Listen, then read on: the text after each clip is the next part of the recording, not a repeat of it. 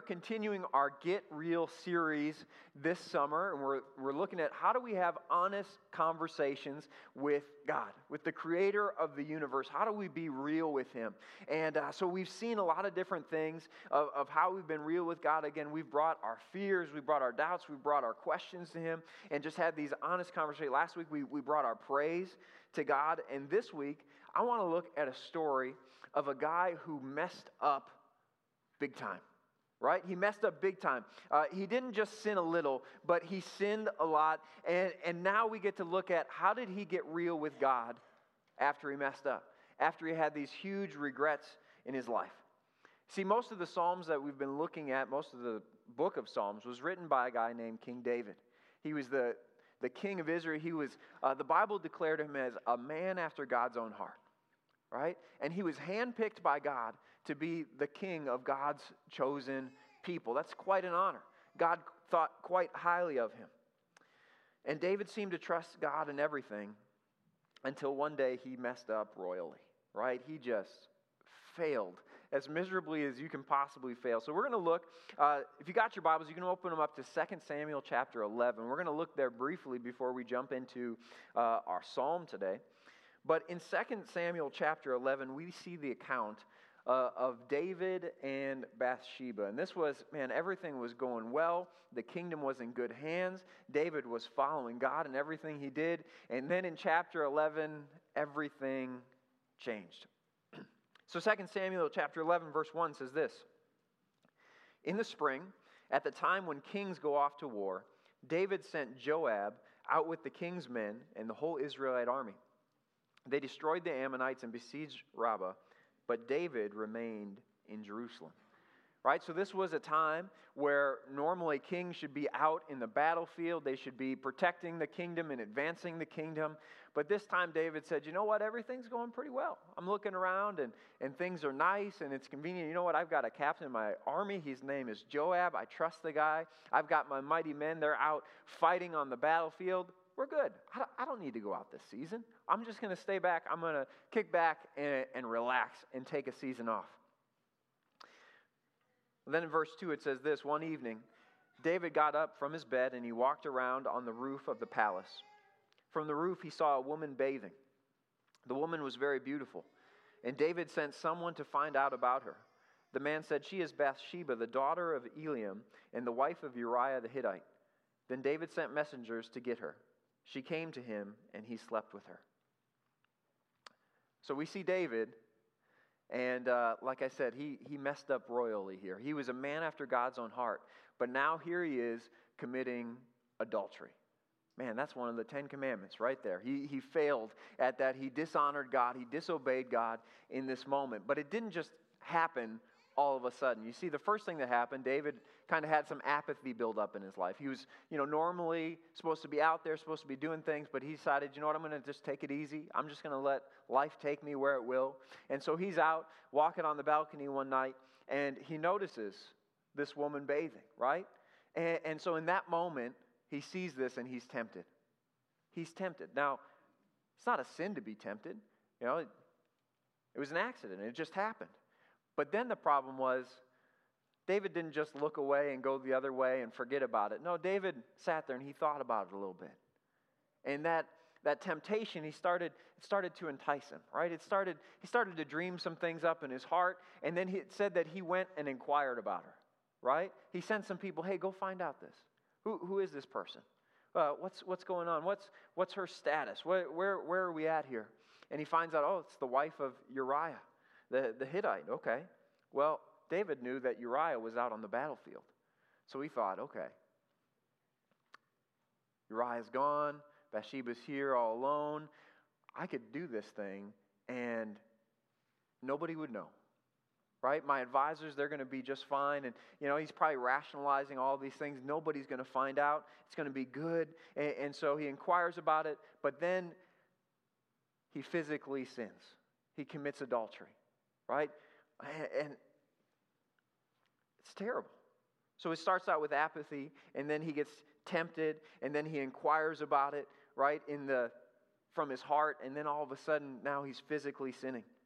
Similar to what James says in, in James chapter 1, it says, But each person is tempted when they are dragged away by their own evil desires and enticed. Then, after desire has conceived, it gives birth to sin. And sin, when it is full grown, gives birth to death.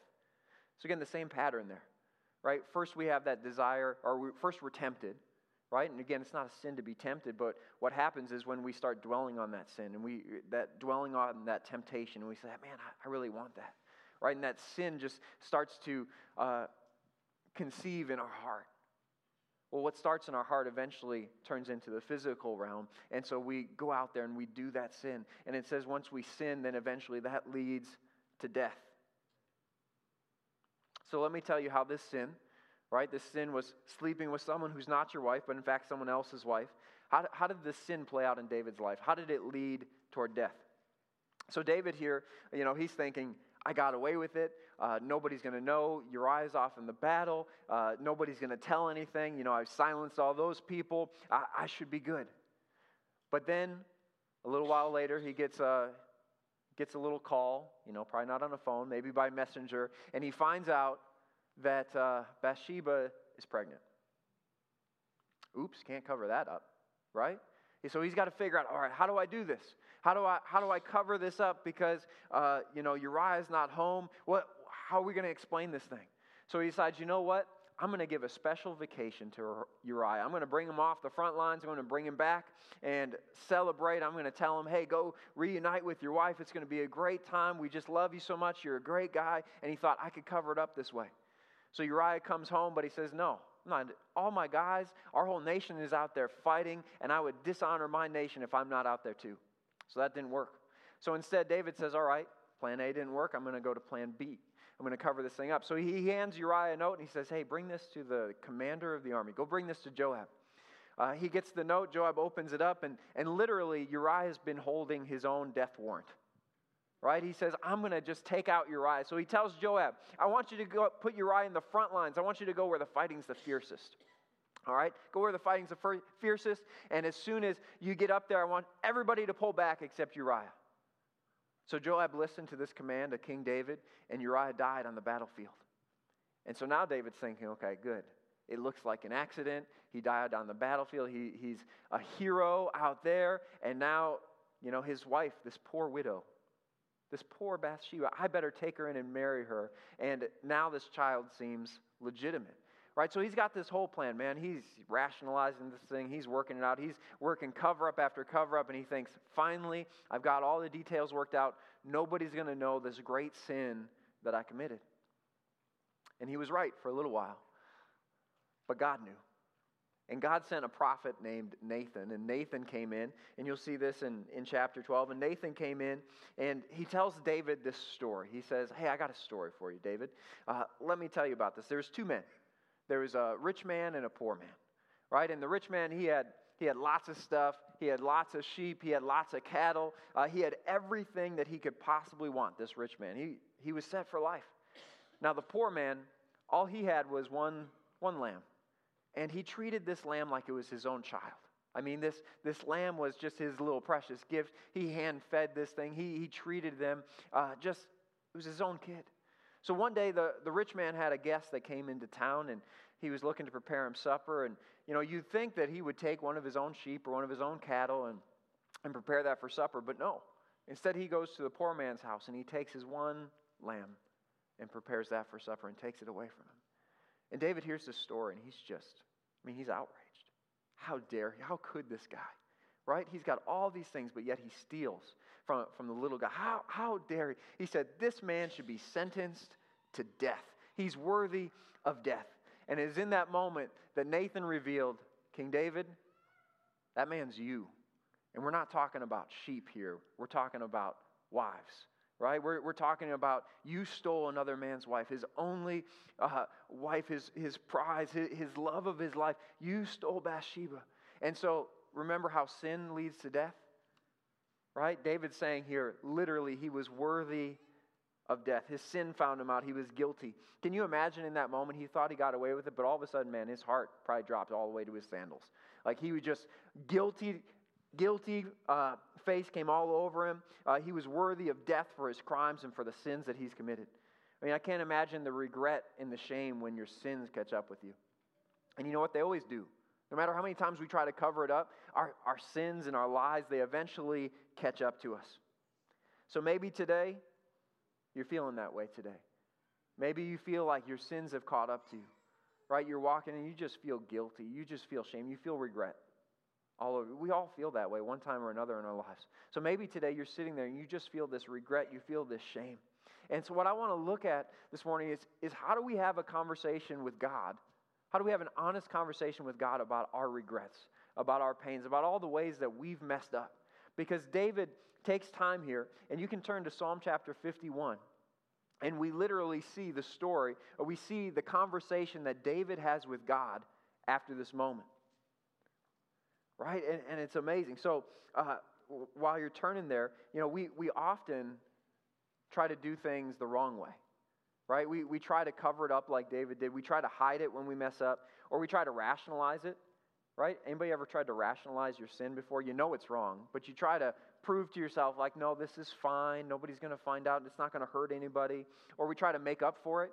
You know, so we are like, oh, here's, here's some money. Uh, you know, hopefully this will set you okay, you know, or let me just do a bunch of good things, God, and this is going to be really good if I just do good things, it's going to make up for that bad thing. And we try to we try to make up for it. Or maybe some of us we just try to ask for forgiveness over and over again, but we never stop doing what we're doing. We just keep doing it over and over again. So, how do we how do we apologize? How do we come to God and say, "This is what I need to do"? Well, I was in uh, Jimmy John's the other day, right? Anybody eat at Jimmy John's in here? And you'll notice when you walk into Jimmy John's that there's signs just like all over. Some are funny, some are weird, uh, some are just awkward, right? But I saw one sign that caught my attention. I thought, man, this has got some good advice on it. So I want to show you this sign. I took a picture of it. Uh, why don't we put that one up? Uh, three parts to a proper apology. Number one, what I did was wrong. Number two, I feel badly that I hurt you. And number three, how can I make it better? Right? We tell that to our kids all the time. You know, not those exact words, but something along those lines. We, we tell that to our kids of, they go up and they're like, they, they wrong their little sister or something, right? And you tell them, hey, say sorry. Sorry. No, say sorry and mean it. I'm sorry and I really mean it. No, no, like, what are you sorry for? I'm sorry that you're upset. No, that's not, what did you do, right? And you're trying to teach them that. I mean, there's some adults who could really use this sign in their lives, right? You ever seen some, you know, that person who hit you in the parking lot and then just ran off and didn't leave you? They need that proper apology. That, that neighbor who sprayed the weed killer and accidentally hit your plants, like, just, just apologize, you know, just learn this thing. That we could all use uh, some skills in apologizing. Now, while Jimmy Johns has some good advice on apologizing, uh, I'd much rather have some God advice on how to apologize, on how to deal with regret. Because uh, saying you're sorry and trying to make up for it, it helps, but I don't think that it solves everything. So, again, Psalm 51, that's what we're going to look at. This is, uh, we, we see the su- superscript there. It says, For the director of music, a psalm of David when the prophet Nathan came in to him after David had committed adultery with Bathsheba. So we're going to see this is these are David's words that he's speaking of his sorrow and his regret to God, and I think we can learn some things from it. So, verse 1 says this Have mercy on me, O God, according to your unfailing love, according to your great compassion, blot out my transgressions. Wash away all my iniquity and cleanse me from my sin, for I know my transgressions and my sin is always before me. Now, I like what David did here, and like I can totally relate. Maybe some of you can relate to it here. Before David ever admits to messing up or failing, he reminds God of his love and his mercy and his compassion, right? Ever do that before? Where it's just like, I know I'm in the wrong. So that's, that's kind of David here saying, All right, God, I know I may or may not have done bad things, but before I admit to it, let me just say how great and wonderful you are. Let me just, you know, suck up to you a little bit and just tell you, remind you, God, that, man, you've got such great mercy. Your mercy, I could tell people about your mercy all day of, of how, man, we were deserving of things, but God, you, you are merciful. And, and oh, did I tell you, God, about your unfailing love? Yeah, it never fails, still hasn't. Your love never changes, never gives up, and never runs out on me, God. You know, and you just, and, and he keeps going, God, God, let me remind you of your great compassion. Man, you are just the most compassionate God I've ever met. You know, and he goes into all those things uh, before he says, oh, and by the way, I might have messed up, right? I might have sinned a little. But finally, David does admit it. He says, God, I sinned. I, I, failed. I messed up. And he uses the words, I've got transgressions, I've got iniquity, I've got sin. Like, I've got them all. You, you, you list it, you name it. God, I did it. I am the worst sinner out there. And that's one of the most important things we can do as a first step that we need to take when we mess up, when we have regret in our lives, is we need to admit our sin. We need to admit your sin. That, that is so important because we can run around and try to deny it, try to pretend like it never happened, but we need to start by admitting your sin. Right? Our, our tendency is just to pass the buck, to say, it wasn't me, it was their fault. The reason why I did this was because of this. And all these situations, it was just bad timing. It, it wasn't, you know, all these different excuses. But no, we need to say, God, I messed up. God, I, I sinned. The good news is that when we do that, David recognized it, is that God's love and his mercy and his compassion is greater than our sins and transgressions and iniquities. Right? Romans chapter 5 verse 20 says, "But where sin increased, grace increased all the more." So we need to understand you might be sitting there thinking, I've done too much. I've gone too far. I've messed up. And I can never come back from this. No, God's love is greater. God's mercy is greater. So today, if you're feeling like the worst person in the world, no, God is greater than that. He can lift you up, He can bring you back. Out of, your, uh, out, of, out of that broken state, God can use you. His love is greater. Where sin is great, love is greater. You know, often in today's world, we think, well, if I tell the truth, then I'm going to receive punishment, right? If I tell the truth, that might mean I've got jail time to serve, or I've got a suspension, or I'm just going to experience the wrath of that person. And maybe if I just lie about it, then I won't have to experience those consequences. So we, we try to cover things up. But you know, the kingdom of heaven, it's upside down, it's a little backwards. Uh, or maybe we're upside down and the kingdom of heaven is the right way up, right? And, and it says that when we tell the truth, it sets people free, right? When we tell the truth, that God's love is greater and He takes our punishment that we deserve. So even though we're deserving of that punishment, God takes the punishment because we admit it, because we go to Him. But the only way to find that mercy, love, and compassion is by admitting our sins, iniquities, and transgressions. See, even Jimmy Johns knew that number one, we got to admit what we did was wrong, right? But what makes this different? See, David didn't just realize that what he did was wrong, but he realized that what he did was actually sin. It was sin. It wasn't just a mistake. Verse 4, it goes into more detail. Uh, verse 4 says this God, against you, you only have I sinned and done what is evil in your sight. So you are right in your verdict and justified when you judge. Surely I was sinful at birth, sinful from the time my mother conceived me. Yet you desired faithfulness even in the womb. You taught me wisdom in that secret place. Right? So David realized that what he had done wasn't just wrong, but it was sin. He hadn't just wronged Bathsheba, he hadn't just wronged Uriah through murder, but he had literally wronged God.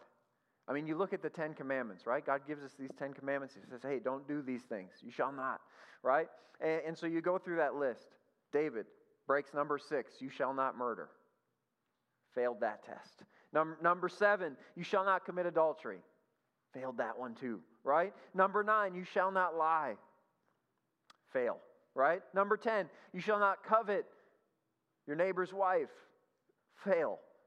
Like he hit four out of 10, probably some more in there, right? He, he probably served some other gods in that, in that sense of he, he put you know relationship uh, ahead of god so all these commandments he is breaking left and right ultimately at the end of the day more than any person he sinned against god when we wrong another person they can they can make our lives miserable right? They can take us to court, they can fight back, they can even take our own life. Those are some big consequences. But when we sin, when we disobey God, He can do more than just take our own life, He can change our eternity. Right? There's eternal consequences when we sin against God. When we, we sin, we not only need to admit it, but we need to recognize the consequences. We need to recognize the consequences. They're, There are eternal consequences when we sin. See, God made you perfect, He made you without a mistake. He's got a plan for you, and He wants what's best for you. That's why He gave us those Ten Commandments. That's why He sent Jesus, right? So He could show us this is how you live, this is how you do it. He sent us His Holy Spirit so He could guide us and show us. He can lead us into all truth, right? He, he gives us these helpers, He gives us these guides along the way. And He does this not so He can control your life. Not because he's, he's just mean and controlling. He does these things. He gives us these commandments because he loves us. Because he loves us. That's why he does it. So we can have freedom, so we don't have to experience the hurt and the pain. Right? You tell your kids, hey, don't touch the stove. Don't touch the stove because it's hot. You, you tell them that not because you're mean and controlling and you just are always right, but you tell them that because you love them and you don't want them to get burnt. You, you don't want them to get hurt, right? So you tell them those things. Now, the stove, it's, it's not a bad thing, but when we use it improperly, it can be very dangerous. It can be very uh, bad, you know. But the stove it can help us cook some delicious meals. The fire can help us uh, make some great things. But the fire can also burn us if we don't do it right. So we tell our kids, hey, don't touch that because I want to keep you safe, because I want you to live the best life possible. And that's not going around with burnt fingers, right? And in the same way, God tells David and he tells us, don't commit adultery. You shall not commit adultery. That's, that's what he says. Jesus says, hey, don't even look at another person lustfully because then you're committing adultery in your heart. Right? And he tells us these rules. Why? Not because he's mean, not because he's controlling, not because he doesn't want us to have, uh, you know, any fun in this life or something like that. No, he does it because he's loving and he realizes the consequences and the pain that is, go- that is going to that we're going to go through when we sin, when we go off the course. That's why He puts these uh, commandments, that's why He puts these helpers in our path so we can go down the right way. You know, in the same way, you know, God created sex and He made it uh, for a man and a woman in marriage, right? That's what He created it for. And, and in that context, it's a great thing. But when we take it outside of that context, man, it's like playing with fire. You're going to find yourself burned. And that's what David found himself. He found himself burned because he went outside of God's laws, he went outside of God's commandment. See, at the end of the day, sin is disobeying God. And when we disobey God, it not only has consequences on our day to day lives, but it has consequences on our eternity. It's consequences on our eternity. Romans 6 tells us that the wages of sin is death that the wages of sin is, is hell, it's separation from God. Just like James chapter 1 told us that, man, the sin eventually, when it comes full grown, it leads to death. See, God is holy, and, and when we sin, we cannot come into his presence. But we become truly sorry and truly sorrowful when we recognize those consequences, when we recognize what's at stake, when we recognize the weight and, and the gravitas of the sin that's committed. So that's what we need to do. We need to recognize. We need to recognize the consequences. So, David, he admitted he sinned. He recognized the consequences. God, I'm sinning against you, not just people here. I, am literally sitting against the creator of the universe. And then in verse 7, it says this Cleanse me with hyssop, and I will be clean. Wash me, and I will be whiter than snow. Let me hear joy and gladness. Let the bones you have crushed rejoice. Hide your face from my sins and blot out all my iniquity right? David is, is saying, okay, God, I told you what I did wrong. I, I didn't just majorly wrong this family, but I literally wronged you, God. I'm dirty. I've got a lot of junk in my life. So, God, bring out the big guns, right? Put me through the premium wash, not the economy one. God, I, I, need, I need to be clean in my life. Clean me from the inside out. God, give everything. Clean me up. I've done wrong. So, the third thing that David does here and the third thing we need to do in dealing with regret is ask for forgiveness. Ask for forgiveness. So important. We need to ask God for forgiveness. Now, it's interesting in here. Again, he's bringing out the big guns. He says, Cleanse me with hyssop. All right? Why? Why, why, why not like OxiClean, you know, or something like that? Cleanse me with hyssop. And so I, I did a little research on where hyssop was used in the Bible. And uh, there's a couple different times. One of the first times it's mentioned uh, is, back when the Israelites, God's people, were slaves in the land of Egypt. And Pharaoh wouldn't let uh, God's people go. So God sent 10 plagues on the land of Egypt, right? And each one was kind of worse than the next one. And finally, the last, the 10th plague, was the death of the firstborn. Every firstborn child in Egypt was going to die. And that's what moved Pharaoh to finally let God's people go. But during that time, uh, God gave special instructions to his people, to the Israelites, so that they wouldn't be affected by this plague. They said, All right, instead of your firstborn child dying, I want you, uh, in the place of that child, I want you to go and, and take a lamb, sacrifice that lamb, and eat it for supper. All right, that's, that's going to be your supper tonight. And uh, we want you to take the blood, and I want you to take a hyssop branch and basically use that as a paintbrush to spread the blood over the doorpost of your house. And that's how the angel's going to know to pass by your house or pass over. That's where we get the Passover from. Uh, and nothing's going to happen. So, in that moment, that hyssop branch was a way to say, all right, it's going to protect us. He's going to save us. We're, we're, we're going to have this substitution of the lamb for our firstborn. Another place in the Bible that we see it in the Old Testament, we see it a couple times in Leviticus and then in Numbers. In Leviticus, uh, it talks about they would use the hyssop plant uh, as part of a mix and a concoction to make this uh, purifying water. And uh, what they would need to do is if you had an infectious skin disease, man, how many thought we'd be talking about infectious skin diseases today? Doesn't that sound fun? If you had an infectious skin disease, this, this water that had hyssop in it was going to help purify you. It was also used if you had mold in your house right? If you had mold in your house, you were supposed to use this stuff. The priests were supposed to come over and throw this hyssop water uh, on your house.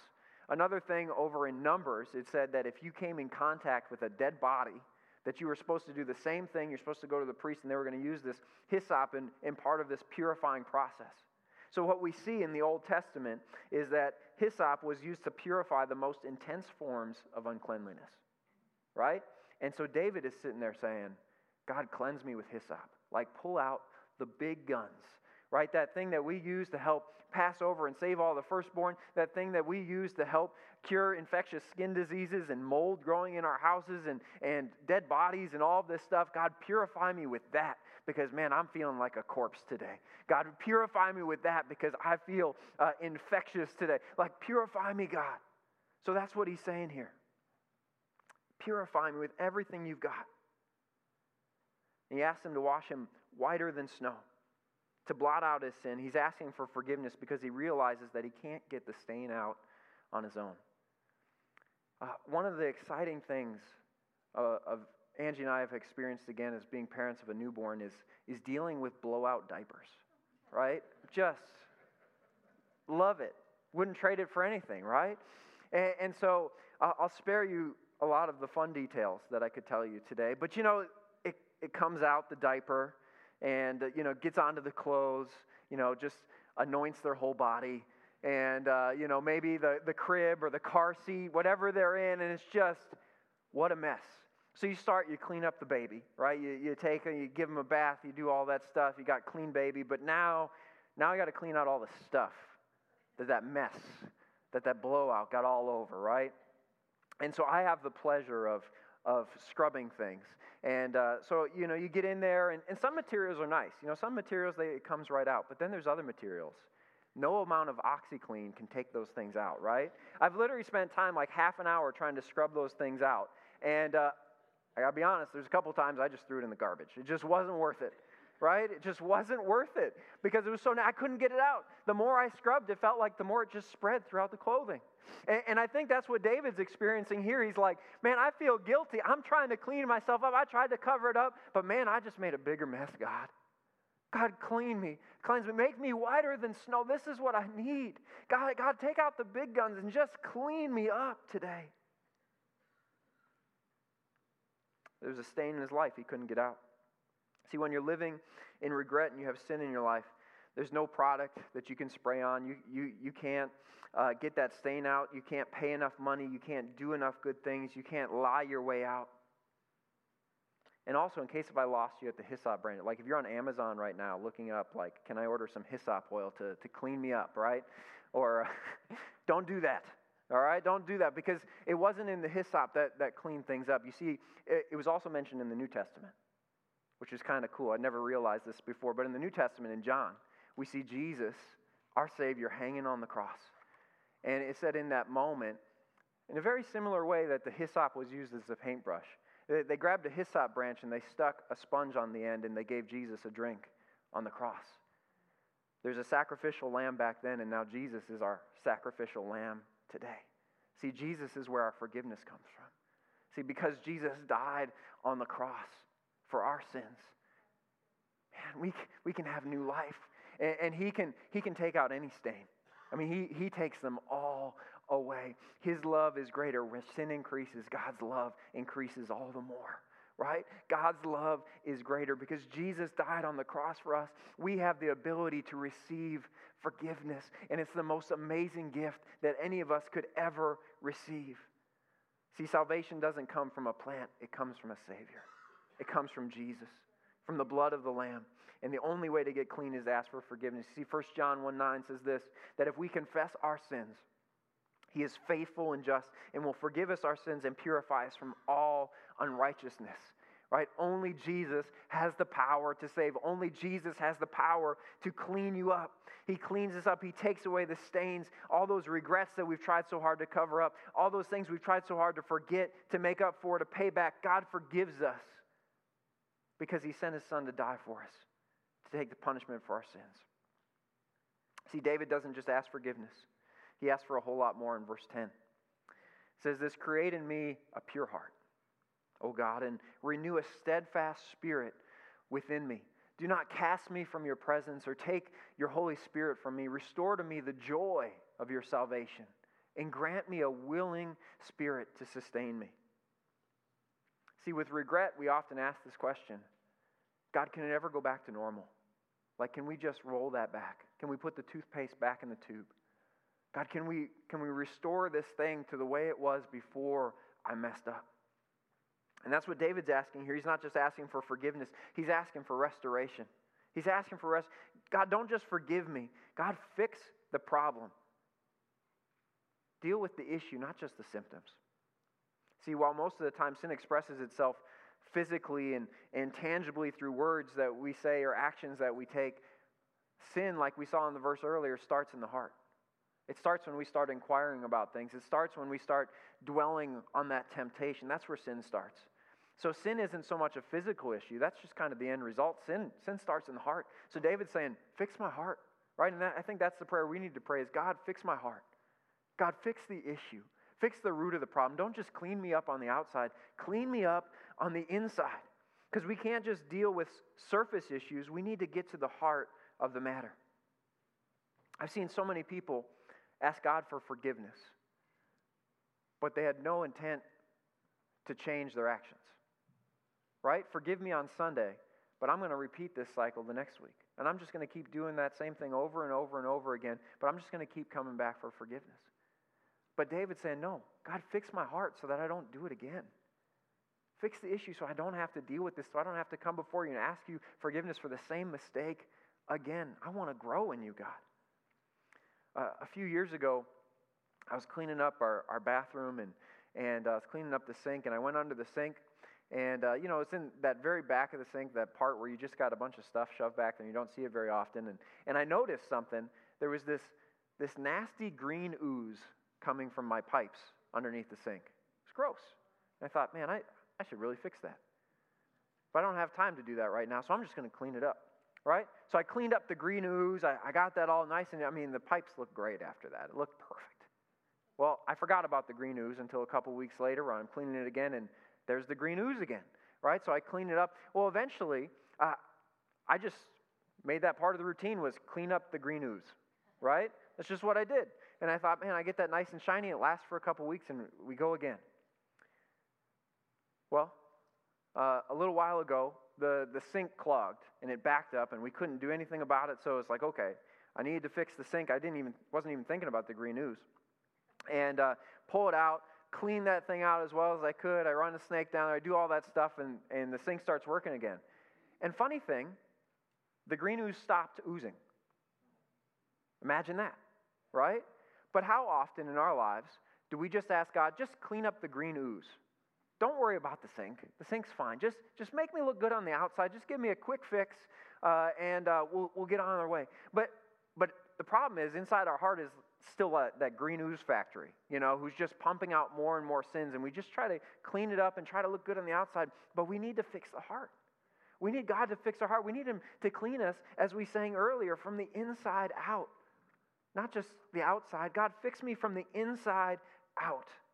And that's what David's crying out here God, fix my heart, restore me, renew me. Don't just clean me up, fix the problem.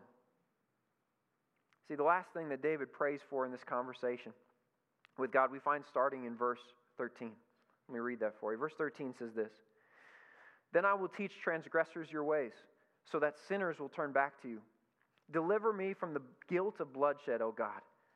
You who are God, my Savior, and my tongue will sing of your righteousness. Open my lips, Lord, and my mouth will declare your praise. You do not delight in sacrifice, or I would bring it. You do not take pleasure in burnt offerings. My sacrifice, O God, is a broken spirit, a broken and contrite heart. You, God, will not despise. Worship team, would you come?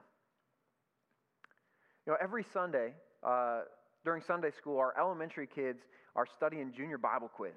And uh, man, I, I, love junior Bible quiz. It helps teach you about uh, the Bible. You're memorizing verses, you're memorizing theology, different things from Scripture. So it's, it's just some really powerful things in the junior Bible quiz class. And, and one of the questions that they learn and they ask is, What does repentance mean?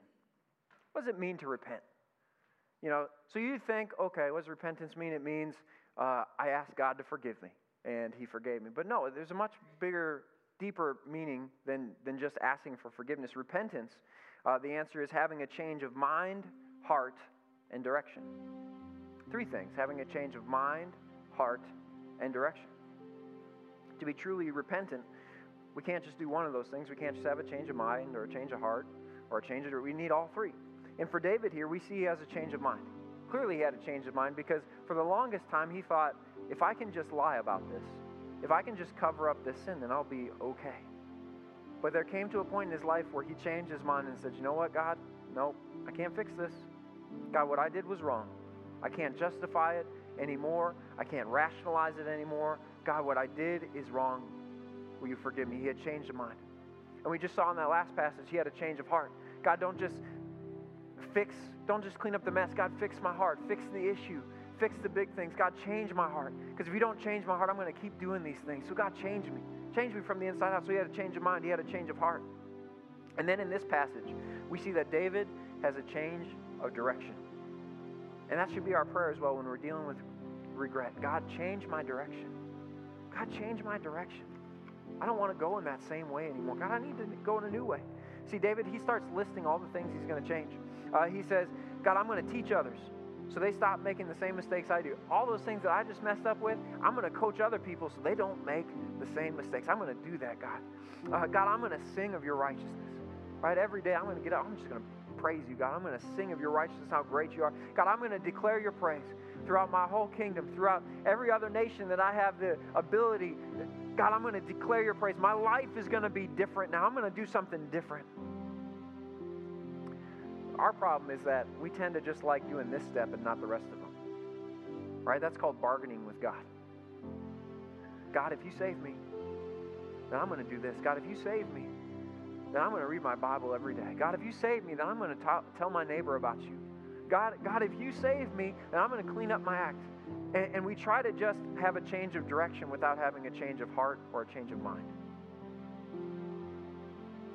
But we need to do it in the right order. And that's why I like that it's listed last here.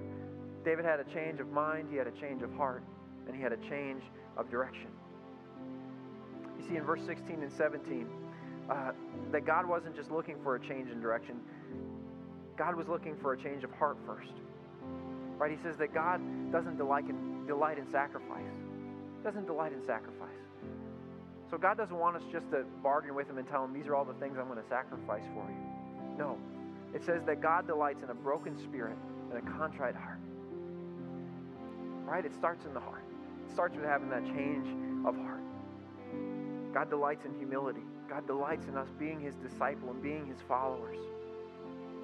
See, God's not looking for perfect people.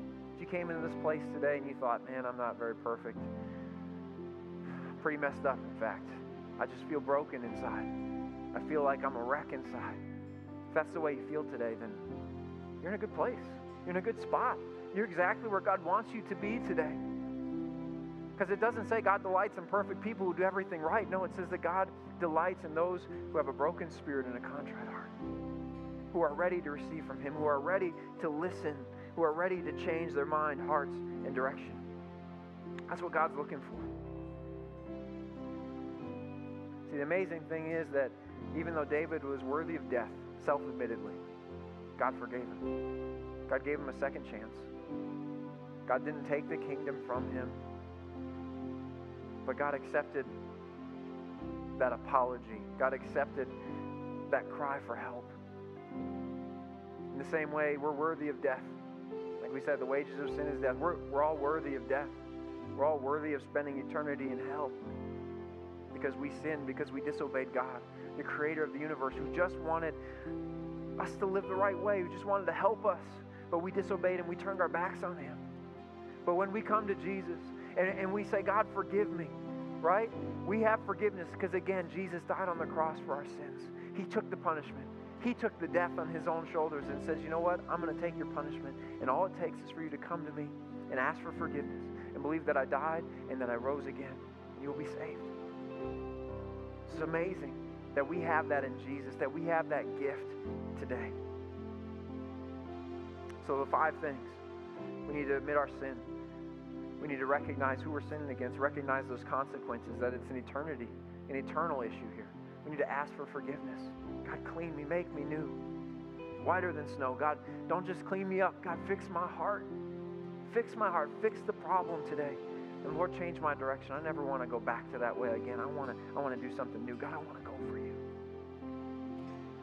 So today, I want to give you the opportunity to respond to Jesus. So, with every head bowed and every eyes closed, I just want to, again, give you an opportunity. An opportunity to respond to Jesus. If, if you're just feeling sinful, you're, you're feeling like you've got a lot of regrets out there today, like there's no hope, like you've done too much, then today I want to give you that, that opportunity to say, Jesus, I want to follow you. So if that's you today and you say, you know what, I need to take that first step. I need to follow Jesus. I need to put my trust in a Savior. Would you just raise your hand? I want to I want to pray with you today. Is there anybody out there who says, I need a Savior today? Thank you. Thank you. Thank you in the balcony. Anybody else? You say, I need a Savior today. Thank you. Maybe today you, you've been saved. You know Jesus as your Savior, but you've just been, you know, kind of cleaning up the sin in your life, the green ooze in your life, but never fixing the problem. And today you're just ready to say, God, fix my heart. God, fix my heart. God, I, I know that I love you. I know that I serve you. But man, there's just things in my life that, that I just keep coming back to and cleaning up over and over and over again. And God, I want to be done with this issue. For once and for all, God, I, I want to give it to you. If that's you today, I want to pray with you. Would you just lift your hand up? I want to, I want to pray with you You say, man, there's some things, thank you, in your life that you just need God to fix your heart, to fix that issue. Thank you. Thank you. Thank you. Hands, hands going up all over. Man, we, we need God to fix the issue. So I just want to pray a prayer with you today. If you if you raised your hand, again, maybe you've prayed this, never prayed this prayer before, maybe you've prayed it a thousand times. I encourage you, just pray this with me. And as you pray this from the heart, I believe God is going to cleanse you. He's going to make you whiter than snow. He, he's going to make uh, you a new person today. In Jesus' name. So let's pray this together. Dear Jesus, I'm a sinner and I need a Savior. I recognize the consequences of my sin. That there's heaven and there's hell. I want to spend eternity with you, Jesus. Thank you for dying on the cross. I believe that you died and rose again. Would you forgive my sins? Would you fix my heart? I want to follow you and not my own direction. I love you, Jesus. Amen. Amen. If you prayed that prayer today, man, I believe that, that God answered that prayer.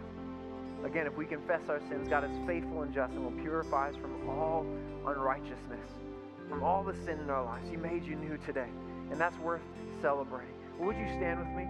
We're, we're going to close today with, with that song we sang earlier, From the Inside Out. God, purify me from the inside out. Fix my heart. And I'm going to invite the prayer team back down.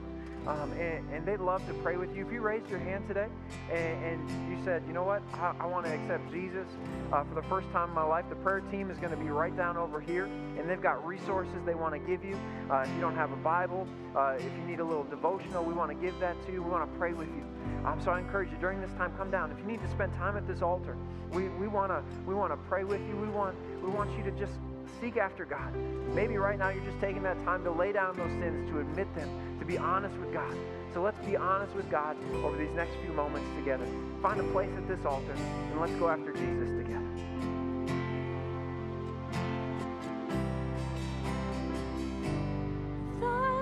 times I fail, still your mercy remains.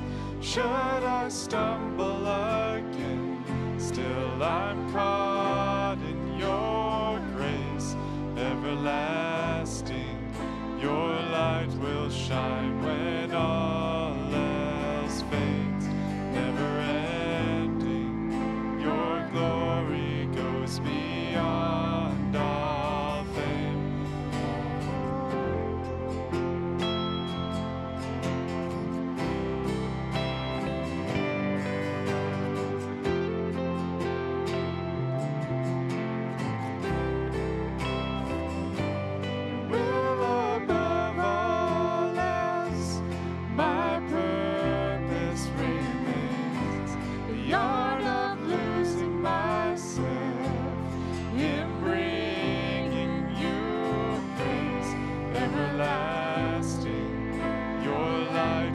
shine